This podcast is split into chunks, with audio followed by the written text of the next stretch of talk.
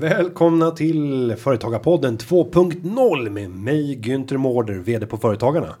Och med Med mig, Julia Selander, VD på Venture Cup. Julia är min nya partner in crime från och med nu och i det här avsnittet kommer ni naturligtvis att få lära känna henne lite bättre. Det ser vi fram emot. Och är det bara mähän som har balans i livet? En mycket viktig fråga. Verkligen. Vi ska också eh, gräva vidare i frågan om man kan bli framgångsrik som företagare om man är introvert som person. Då Julia är det dags. Varsågoda. Här kommer Företagarpodden 2.0. Företagarna. Julia Selander, välkommen. Tack! Hej Günther. Nu är det du som ska axla ansvaret här framöver efter Jennys eh, bortgång höll jag på att säga. Men, men Usch, från, frånfälle.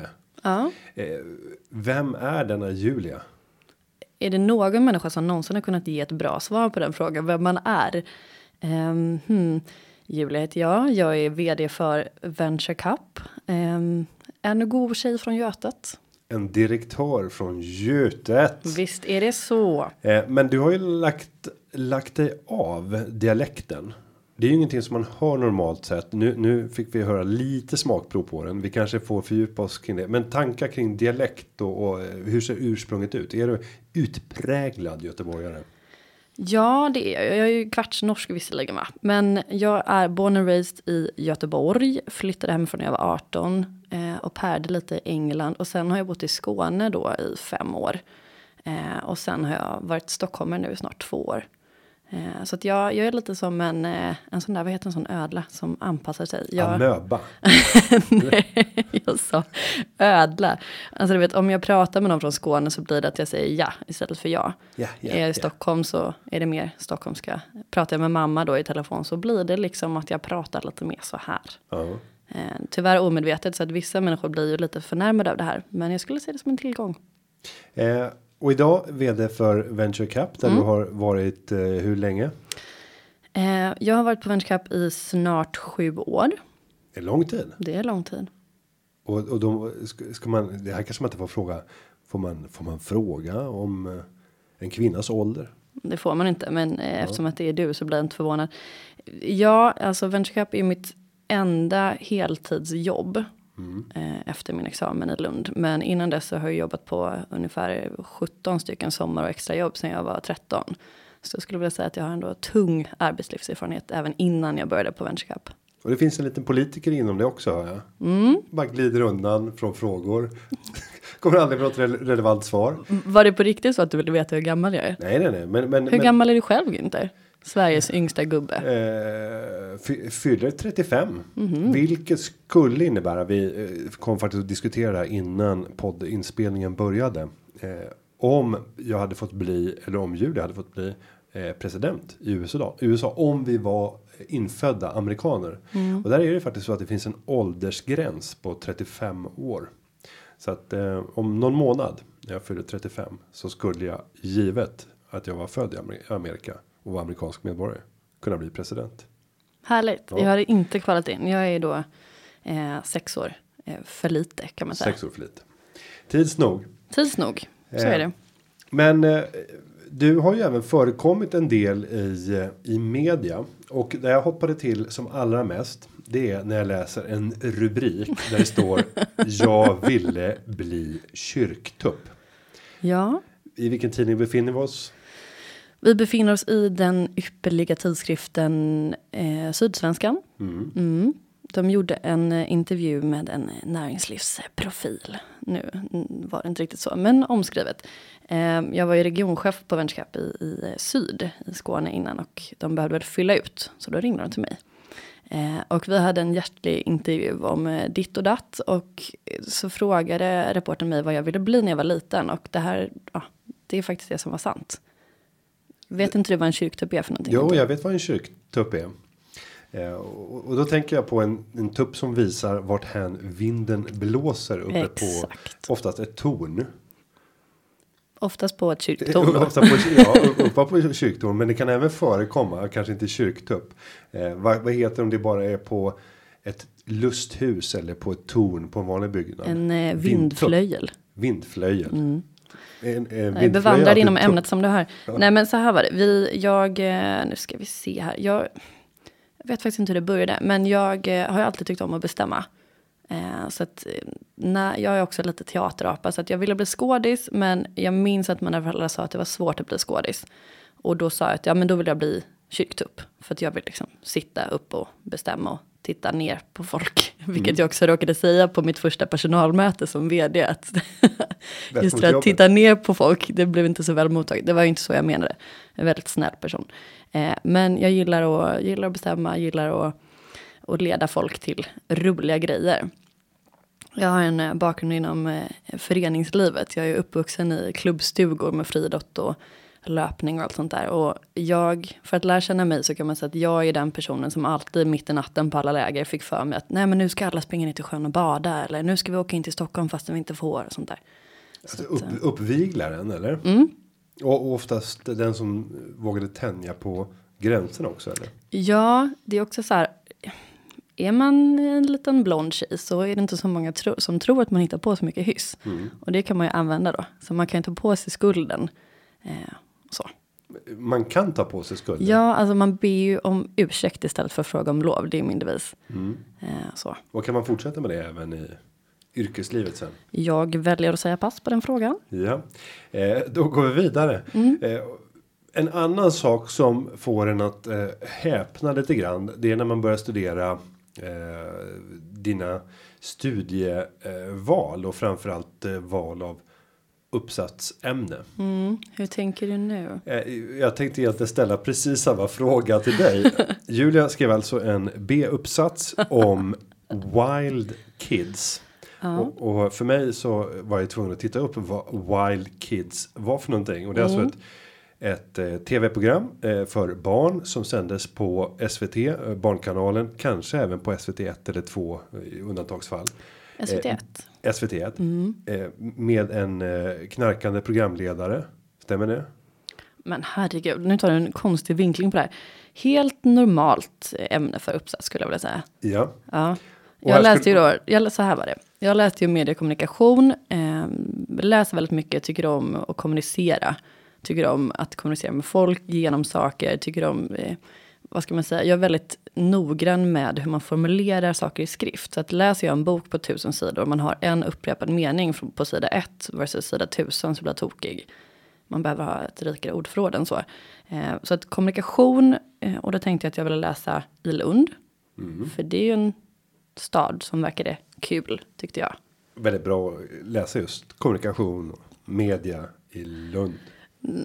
Så här var det. Jag tänkte ju att jag skulle börja på Bergs för att jag ville ju sitta på en glassig mediebyrå och hitta på reklam hela dagarna. Eh, men jag tänkte att jag skulle ta teorin först.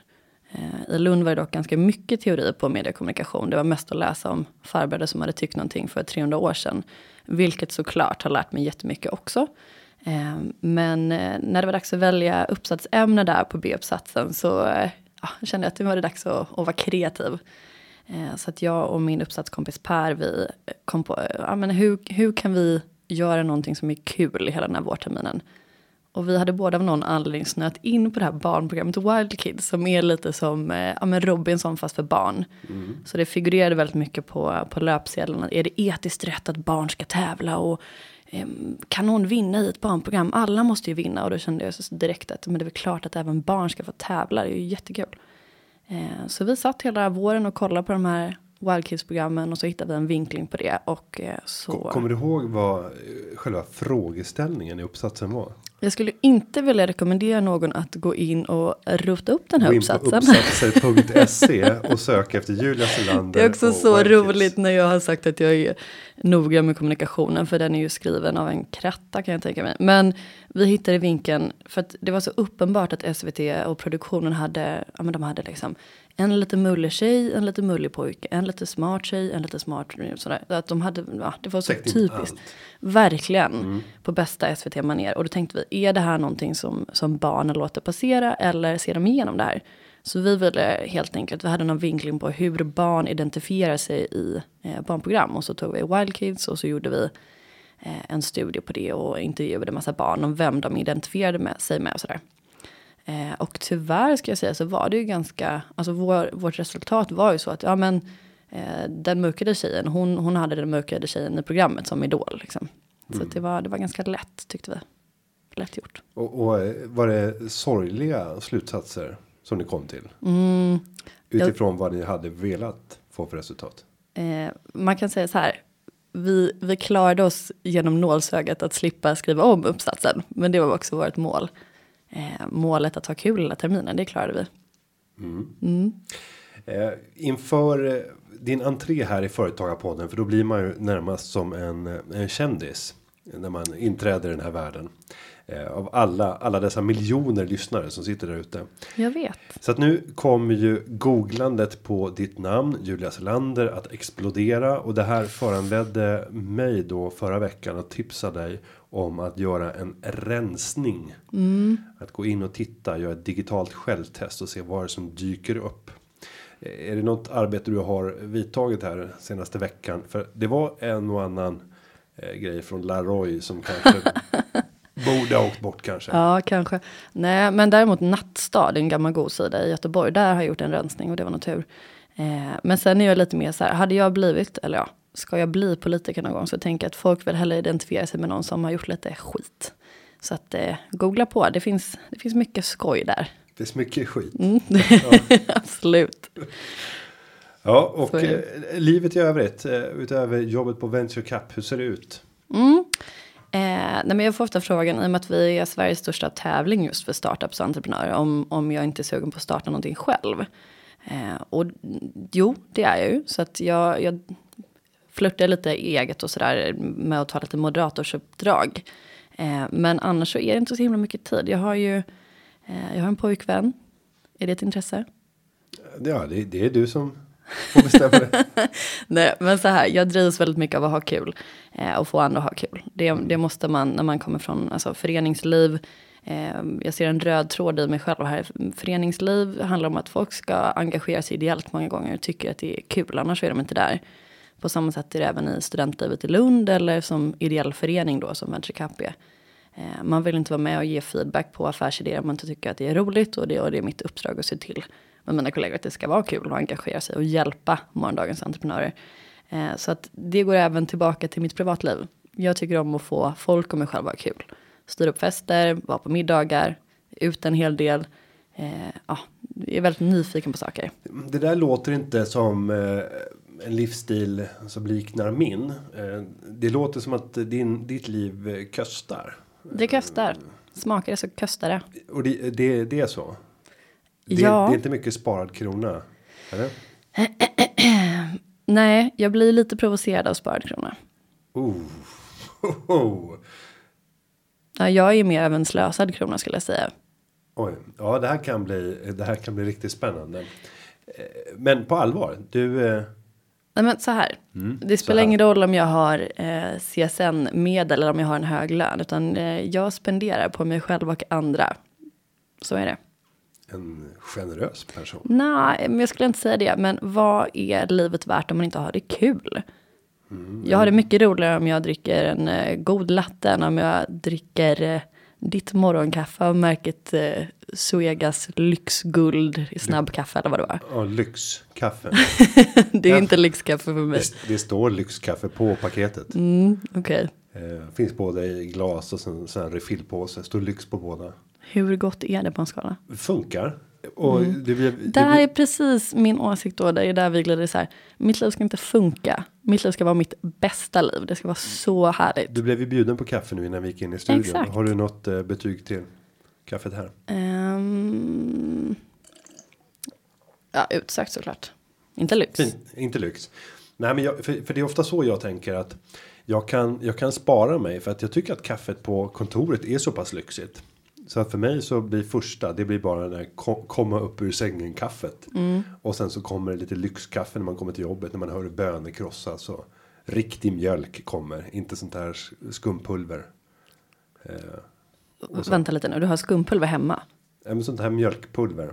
Det finns ju både som skum och sen så finns det ju som. Men nu, driv, nu driver du men du har mjölkpulver i kaffet hemma. Nej, nej vi, vi har riktig mjölk. Ja, mm. Jag skulle vilja göra en, eh, det kan bli en grej för podden. Jag kan faktiskt åka hem till dig någon gång och göra lite så här investigation så se om det är så mycket sparkronor som du det verkligen säger. Jag tror inte på det. Nej, och, och, sen, och, och det där. Jag ska redan nu varna för det, den dagen kommer säkert komma. Eh, men man blir väldigt chockerad tror jag när man kommer hem eh, till mig. För det är ju inte bara till mig utan det är till min familj. Eh, och min familj utgörs ju i väldigt hög utsträckning av min fru också. Eh, ska man ju säga. När det gäller innehållet i hemmet. Och då är det nog många som kommer att reagera över att det är väldigt mycket saker som kostar eh, ganska mycket pengar. När det gäller liksom inredning och stora möbler och liknande. Ehm, men det är alltså inte jag. Jag vill bara säga det innan. Det är, in, det är inte jag.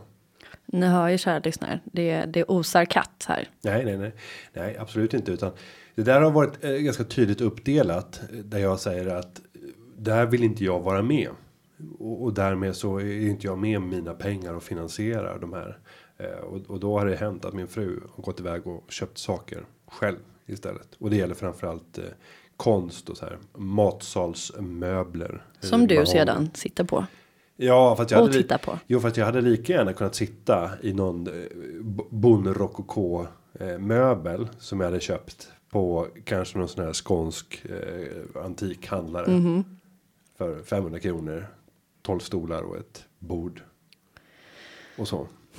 Jag tycker att du liknar mer och mer en person som jag känner väl och det är min pojkvän. Han, eh, vi, har, vi har också pratat om det. Han, eh, han är ju ganska, han är ju sparad krona för hela slanten och jag är slösad. Och är han, är han sparad krona? För, för mig så är en sparad krona att det får inte gå ut över någon annan. För sen kan du ju ha den andra sparade kronan som egentligen handlar om att vara sniken och låta det här gå ut över andra människor. Nej, det skulle jag inte säga. Men över, över honom och i och med att jag är en av hans närmaste personer så blir jag provocerad. Jag, jag vill unna honom mer än de sparade kronorna. Vi får prata mer om det här. Det kommer säkert att återkomma. det, Ja, här, det här är ju inte ett, ett ovanligt tema när det gäller eh, mig. Men jag tänkte nu att vi kommer ju successivt att få lära eh, känna dig bättre. Nu ska vi börja med eh, Företagarpodden 2.0 och då innebär det även att inledningsvis så kommer vi inte ha den här presentationen i de kommande avsnitten, men vi kommer att på något sätt landa i situationen, checka in, ha en ett stilla tillfälle av reflektion över vad som händer. För det som skiljer oss åt är att vi sitter på två olika kontor. Eh, vi lever i samma värld när det handlar om företagande. Du är i tidigare skede, jag i ett senare skede. Men vi vill samma sak någonstans. Att Sverige ska blomstra genom ett fantastiskt företagande. Så är det. Men då är det alltid intressant att veta vad har varit toppen och vad har varit botten under senaste veckan. Och om jag kastar över och du får välja var du börjar. Vill du börja i botten eller i toppen? Mm, man vill alltid börja i toppen. Jag vill avsluta. Man vill alltid avsluta med botten. Alltså om du säger det på det sättet. Nej men jag tänker så här, om jag börjar så kan du ta över med din topp sen. Okej, Min topp är roligare. kör. Okej. Nej men eh, jag representerar ju en idétävling, alltså en startup-tävling. Och jag måste ju säga, det här var ju inte denna veckan utan faktiskt förra veckan. Men jag är så stolt så jag tar det som en topp ändå. Eh, och det är att våran, eh, våran uppdaterade nya tävling fick rekordantal i inkomna pitchar och pitchdecks. Så det är väldigt stolt över. Så det var ändå veckans topp. Och då pratar vi antal. Hur många blev det till slut? Eh, det blev eh, närmare 400 stycken. Och de här är med och- delar om en total prissumma på en miljon. Mm, man kan, vi delar ut eh, flera 1,5 miljoner eh, varje år till entreprenörer. Sen så är det lite olika priser man kan kamma hem. Men som mest som enskilt case så kan man kamma hem eh, 500 000. Och det är ju pengar som inte är öronmärkta till något. Så man kan ju använda dem till vad man vill inom företagarna. Det är ju ändå, kanske inte sparad krona men tjänad Tjänad krona i alla fall. ja. Definitivt. Så det, det är en topp och det är så himla kul att få fira tillsammans med, med eh, alla vi som jobbar på VentureCap och tillsammans med vårt nätverk. För det sitter ju nästan 300-400 personer som ger feedback till alla de här idéerna som kommer in. Eh, Så de är också med och försöker skapa ett bättre företagsklimat i Sverige. Det tycker jag är så coolt. Skoj. Och nu, eh, vad händer i tävlingen nu i nästa steg? Mm. Eh, Det är också det som är lite, ah, kanske förmätet att säga att det är botten. Men vi var inte riktigt beredda på att det skulle vara så många som var med i just den här tävlingen. Så nu sitter mina medarbetare och jag och försöker se till att alla de här idéerna ska få feedback innan finalerna som eh, går av stapeln nu i maj. Eh, som man kan gå och titta på de här casen som eh, finalisterna helt enkelt, de absolut bästa. Eh, så att det veckans botten är väl att jäklar hur ska vi hinna med det här? Men det får vi väl lösa på något sätt. Jag fick ett meddelande. Jag vet inte om det var på mail eller via Twitter. Mm. Där någon ville att jag skulle gå in och ge feedback. Är det öppet nu för vem som helst att gå in och ge feedback? Det är det faktiskt. Så att det är ett tips till alla lyssnare. Ja, eh, så här är det. Vi har ju gått lite i bräschen för att vi tycker att ja, men det här med att starta företag. Det kan vi också komma in på huruvida man kan sno någons affärsidé eller inte. Mm. Jag är ju team kör. Det vill säga våga prata om din idé så mycket du bara kan. All feedback är feedback som får din idé och, och gå vidare helt enkelt. Så att vårt community där vi eh, tar emot alla idéer, det är öppet och där kan man läsa inte allt om idéerna. Man kan stänga vissa delar. Eh, men man kan ta del av mycket av idéerna och man kan ge feedback, man kan lajka, man kan tipsa och sådär. Eh, så att eh, det är coolt, tycker jag. Så det är klart du ska gå in och, ge feedback. Då ska jag göra det. Mm, det ska du. Och om jag hoppar över då till min topp så Mm. är inte det. Det är inte några rekord än, men det kanske kan bli. Vi har startat en kampanj. Företagarna tillsammans med Svenska Vård har bestämt sig för att hjälpa vår civilminister Ardalan Shekarabi. Han har ju känt lite tveksamhet kring att ha privata utförare inom välfärden. Då pratar vi skola, vård och omsorg. Just det. Så vi tänkte hjälpa honom för att det han behöver nu. Det är ju lite berättelser om alla positiva upplevelser som man har från sina skolbarn som har gått i en eh, privat utförare skola eller sin sjuke mor eller far som har legat på det här privata äldreboendet eller där du har varit på en vårdcentral och fått den där fantastiska behandlingen trots att det har varit ägt av privata intressen. Så att där kan man alltså gå och gå in på hemsidan begränsa inte.se begränsa inte utan prickar.se och eh, fylla i ett vykort där du får berätta om din berättelse. Och så har vi förfrankerat det här då till Ardalan Shekarabi färdigt. Och där kan du även lägga in tror jag en bild. Eh, så att Ardalan kan få hela känslan av hur viktigt det här är. Och jag hoppas att det här kan eh, göra så att eh, civilministern eh, och, alla andra i regeringen får en bättre förståelse för vikten av privata utförare i välfärden när man nu ska gå in i ett skede där det handlar om att formulera förslag kring hur Sverige ska se ut i framtiden. Än så länge har det inte kommit något förslag på frågan vinster i välfärden, utan det lär dyka upp senare. Så gå in på begränsa inte och berätta din historia. Sen kan man också lägga ut det här på Twitter och på Instagram och då använder man hashtag begränsa inte. Hur många vykort tror du att han kommer få? Eh, jag hoppas på många. Eh, ja, jag skulle nog vilja att han får minst tusen, kanske 2000. Alltså det är roligt att få vykort. Jag tror att han kommer bli jätteglad av alla dessa fina berättelser. Och hur var det nu? Man behövde inte ens betala sitt eget porto. Nej, utan det, det ordnar vi. Så att eh, skicka på. Och har du många berättelser, har du många sjuka mödrar och barn och, och eh, upplevelser så, så skicka på. Spännande. Och sen om man ska gå till eh, en, en, en, ett bottennapp under senaste veckan. Så måste det ändå vara att eh, en konferens som jag hade tackat ja till att leda som heter Sharing Economy and Earnings on Demand Industry Talk som skulle gå av stapeln eller som kommer att gå av stapeln den 20 april på Kulturhuset. Eh, där var det tänkt att jag skulle moderera och jag hade börjat förbereda mig. Men sen fick jag ett samtal förra veckan där arrangören berättade att det har varit väldigt dålig försäljning av biljetter till den här dagen. Trots att det är bra uppställning av folk. Det är ett bra tema. Det är alltså en perfekt dag för den som vill snabbt bli uppsjungen på vad är det som händer på startup-scenen när det gäller delningsekonomi i Sverige. Både på regelverket, nya innovativa idéer och hela ekosystemet kan man säga. Så totalt 28 talare på scen. Och det där tar ju mycket tid att förbereda som moderator. Såklart. Och, eh, men jag tyckte ändå att det var spännande så att jag hade ändå erbjudit ett, ett bra pris och företagarnas räkning ska jag säga. Men eh, det där fick vi tyvärr ställa in. Eh, alltså min medverkan där till följd av att eh, det fanns inte betalande deltagare så att det, det räckte att kunna betala för för moderatorn. Så jag fällde en liten tår. Ja, jag med. Jag ska ju gå. Ja, Men jag har inte betalat då. nej. Nej, och det var, det var lite många sådana gäster. eh, så att, eh, nej. Det där, Trist. det, och det där kan man väl tänka som eh, arrangör av utbildningar, konferenser och, och så här inspirationsdagar och liknande. Det gäller att börja i säljet. Det är där allting börjar. Mm. Sen får du gå utåt och börja kreera och vara innovativ. Men det börjar i säljet. Att skulle- hitta partners redan från början som tror på idén. Som backar upp det så att du har en startplåt. Så att du vet att jag är hemma redan innan vi börjar. Det är värt så otroligt mycket. Verkligen. Det känns som att det är svårare att göra. Har de ju redan lyckats med här. Och få dit intressanta talare. Och få ett stort intresse av folk som vill gå. Eh, sen gäller det att kunna ta betalt också.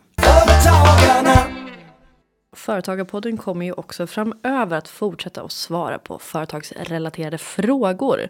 Så att vi vill ju att ni ska skicka in fler frågor som Günther kan ge sin version på. Som jag kan Och Julia sin. den rätta. Eh, och det finns ju två sätt. Det finns två sätt om man vill ställa frågor. Och då kan man antingen eh, skicka sina frågor via hashtag företagarpodden med ö. Och det kan man göra på Twitter eller på Instagram. Det är kanske det lättaste sättet. Och vad jag har förstått så ska du börja bli aktiv på Twitter nu. Du, har ju, du, du har ju inte glänst med din aktivitetsnivå senaste åren. Vad menar du med det? Nej, jag har gjort en liksom profil eller gjort en kartläggning av dina profiler på sociala medier och konstaterade att just eh, just Twitter var inte ditt starka format, men därför så skulle jag vilja mana alla nu till att gå in och följa att Julia Selander i ett ord. Hon har 94 följare när vi spelar in det här. när, när, när, när det här avsnittet eh, har fått verka så vill jag att det ska stå 150 där i alla fall. Oj. Gå in och följ Julia Selander. Tack inte för den eh, shoutouten. Men eh, använd som sagt hashtag företagarpodden med ö på Twitter eller Instagram och skicka in frågor. Håll dem gärna korta. Annars kommer Günthers babbel att ta över era frågor. Det vill jag inte vara med om. Vad gäller innehållet på min Twitter så ska jag se vad jag kan göra. Jag föredrar ju att vara mer personlig och jag tycker att Twitter är lite, mm, inte den coolaste plattformen. Men Instagram, där kommer jag väl till pass. Och jag kan ju även berätta för dig att just det där uppmaningen om att hålla sig kort och koncis på Twitter. är kanske inte den, den eh, mest briljanta uppmaningen. Det är lite av grejen.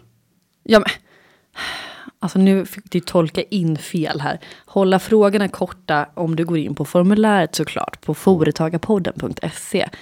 Vilket jag hade kommit till om du inte hade avbrutit. Vi tar det från början, två sätt. Ställ frågan på hashtaggen företagarpodden med ö på Twitter eller Instagram. Där ni av naturen är kort, ställer korta frågor, jag Günther. Eller så går ni in på företagarpodden.se där ni fyller i ett formulär. Men Julia, nu har jag en fråga till dig. Mm. Har vi fått några frågor? Vi har fått två stycken frågor den här veckan. Är du beredd? Jag är alltid redo. Okej, den första frågan kommer ifrån Herbert i Stockholm. Han skriver så här. Hej, jag har lyssnat på podden ett tag och är intresserad av att starta företag i framtiden. Jag har en unik idé som jag tror på.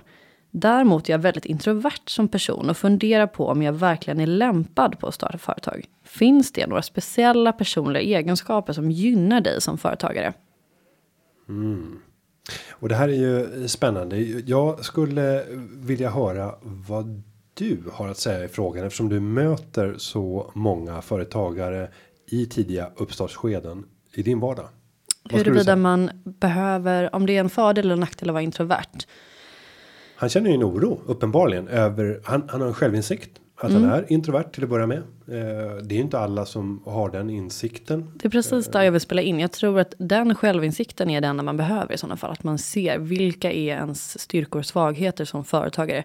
Ska man vara föredragshållare och känner med sig att man är väldigt introvert så kanske man ska titta på om det finns någonting annat man kan syssla med eller att man kan bli duktig på att öva sig på att bli lite mer extrovert och just när man framträder. Men jag tror att att kunna identifiera sina styrkor och svagheter är en, en grundpelare när man startar företag. Sen går det utmärkt att starta även om man är mer utåtagerande eller inte. Det behövs alla typer, så skulle jag säga. Och om jag ska gå in och titta på de tillfällen där jag sitter i olika typer av jurys och ska bedöma personer som kommer med affärsidéer eller ska pitcha på på något annat sätt.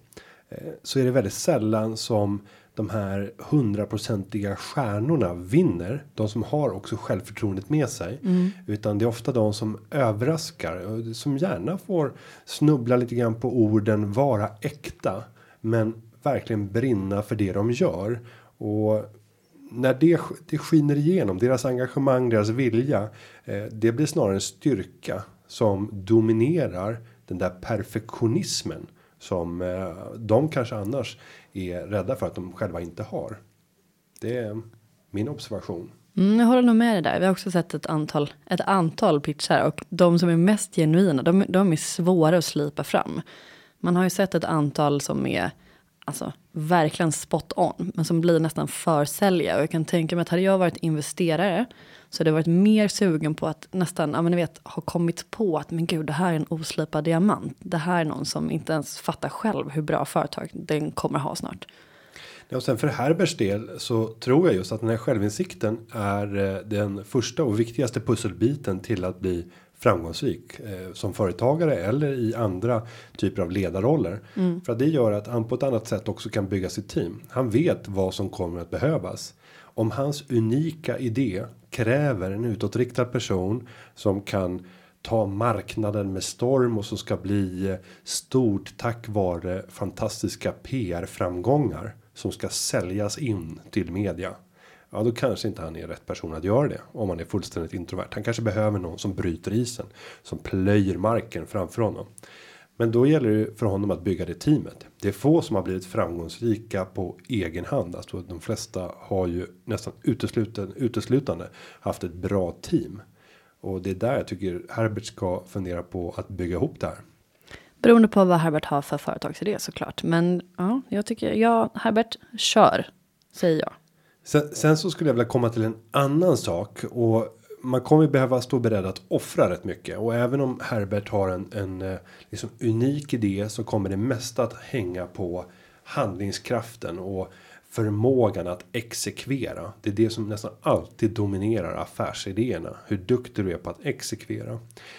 Och där får man ju ibland höra och inte minst från så här framgångsrika chefer i tjänstemannaroller så pratas det ibland om så här balans i livet och när de står på så här rekryteringsevent. Kommer du ihåg hur det var när man pluggade så kom det de här fina firmorna och byråerna kom ut och presenterade och sa att hos oss så är det viktigt att man kan få balans i livet. Och där skulle jag bara vilja säga aldrig, aldrig i livet att du kan bli erbjuden balans i livet. Det finns inget som heter balans i livet.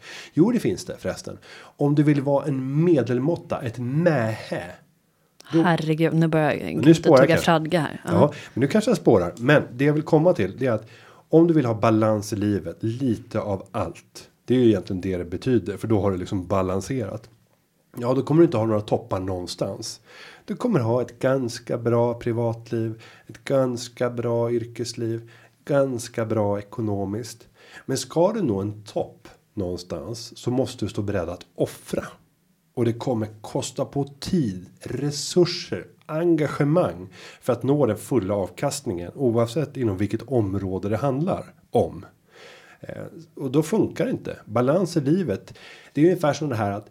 Kommer ihåg vad man säger? Du kan bli vad du vill. Absolut. Allt är möjligt. Så bara, nej, allt är inte möjligt. Nej, du kan inte bli vad du vill.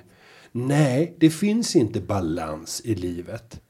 Det där är bara lögner, alltihopa. Punkt. Vänta lite nu. Her okay. Herbert, Her Her Herbert, hörde du det här? Jag tror inte att det var det här Herbert ville ha eh, som svar på sin fråga. Jag tror att han redan har fått svar på sin fråga. Det, svaret ligger nog inom honom själv, annars har han inte skickat in den. Nej. Han vet att han har vad som krävs. Frågan är ju då, okej, okay, så du påstod precis att alla som vill ha balans i livet är med hen. Du vill också höra Nej, vad ett nej, med nej. är. Nej, in, inte alla som vill ha, men, men alla som får. Alltså att ha balans i livet. Någonstans så kommer du att ha ett underskott av någonting och ett överskott på någonting annat. Att ha fullständig balans i hela livet. I hela sitt privata jag, i hela mitt professionella jag eller mitt yrkesmässiga jag och i hela mitt ekonomiska jag. Och sen så kanske om vi binder in det med mitt kulturella jag. Att ha en fullständig balans och ha balans i livet. Nej, det är, det är sån floskel. Det är en sån fet floskel. Men jag tänkte precis säga, jag vet inte vad du läser för tidningar som använder det här uttrycket. För att det är väl ingen som, som säger att det de eftersträvar i livet är balans, eller?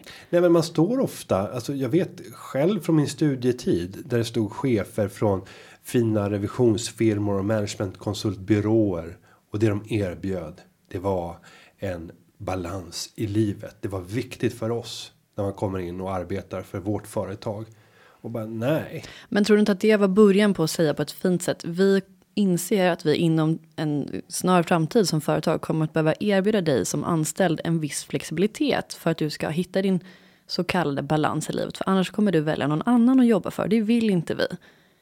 Så balans i livet innebär att du kanske inte måste vara här 12 timmar om dagen. Det kanske är så att du kan hämta och, lämna på, hämta och lämna på dagis och du kan göra ett bra jobb hos oss på den här revisionsbyrån ändå. Därför kommer du hitta balans. Jo, men i den världen eh, där man pratar om det på det sättet så vill jag hävda att normen det är att arbete är någonting vi inte vill göra. Och det vi ska få när vi får balans i livet är att arbeta mindre. Medan de framgångsrika företagen idag, om du går till Apple eller till Google eller till Tesla så är liksom inte fokus på hur ska vi kunna dra ner varje timme som vi arbetar för det här företaget så att vi får mer balans i livet. Det är snarare så här. Hur kan vi se till att kunna jobba ännu mer men ändå kunna få ihop vår vardag? Mm, absolut. Och sen ser man till att men kan vi spränga in eh, liksom privat förskola och dagisverksamhet i byggnaden där vi jobbar så att vi kan gå ner och äta tillsammans med våra barn eh, kring lunchen. Vi kan vara med och natta dem. Sen går vi upp och jobbar. Vi går ner och träffar dem ytterligare några timmar framåt kvällskvisten för att sen kunna gå tillbaka vara tillsammans med vårt team. Alltså att du skapar en livsstil. Alltså det du försöker sälja in det. Hur ska vi kunna få fler timmar att leverera på det här höga syftet som vi alla vill uppnå? Mm. Och du förstår att många blir provocerade av det här. Jättemånga säkert. Ja. Men, Det men känns lite som att det är men- ditt mål många gånger. Men jag köper vart du är på väg med ditt resonemang, absolut. Men jag tror också att det finns en hel del människor som man gör väl ett aktivt val. Antingen så har du ett jobb som du kanske inte älskar att gå till varenda dag. Då försöker du minimera tiden du är där, om det är en pest och pina. Eller förhoppningsvis så försöker du byta jobb eller skapa ett eget jobb som är då, då roligare. ska man inte ens gå dit. Utan då är det bara så här. Nej, jag går inte dit mer. Jag ringer och säger att det är över nu. Det, det är över nu. Det är över nu. Eh, absolut, men om man inte har det valet av olika anledningar. För att man är en slösad krona eller? Åh herregud. fick Nej, för att man har en familj, man har inte möjligheten att ha en eh, period på tre månader där man söker ett nytt jobb. Vad det nu än kan vara, du fattar grejen. Mm. Jag är med på ditt resonemang utifrån mig själv. Jag känner mig ganska privilegierad i att jag har, jag skulle vilja säga, världens roligaste jobb. Jag tror att mitt jobb är så mycket roligare än vad ditt är, inte. Men det är en annan diskussion. Eh, så att jag behöver inte jobba mindre. Eh, men det finns de som av olika anledningar har jobb som de kanske inte älskar att gå till. Att de hellre hade velat umgås med sin familj eller göra någon hobby eller vad det nu kan vara. Då kan jag förstå att man vill dra ner på antalet timmar som man är på den här platsen. Och om det är de som behöver hitta en balans i livet, det, ja, ja, jag kan köpa det resonemanget. Även om jag inte håller med utifrån mitt eget perspektiv. Vi låter Herbert få eh, avgöra. Jag vet inte Vi vad. låter stackars Herbert försöka sondera i allt det här babblet om han hittar ett svar. Hoppas att du fick det Herbert, annars får du fråga igen på hashtag företagarpodden. Men nu har det börjat bli dags att eh, knyta ihop säcken. Som det så fint heter. Ja, Och då eh, ska vi skicka med en liten uppmaning. Någonting som alla ska göra under nästa vecka om du är företagare. Vet du vad jag syftar på? mm, jag tror att jag har en aning. Mm. Vecka 17, den veckan som innehåller 24 april till den 30 april.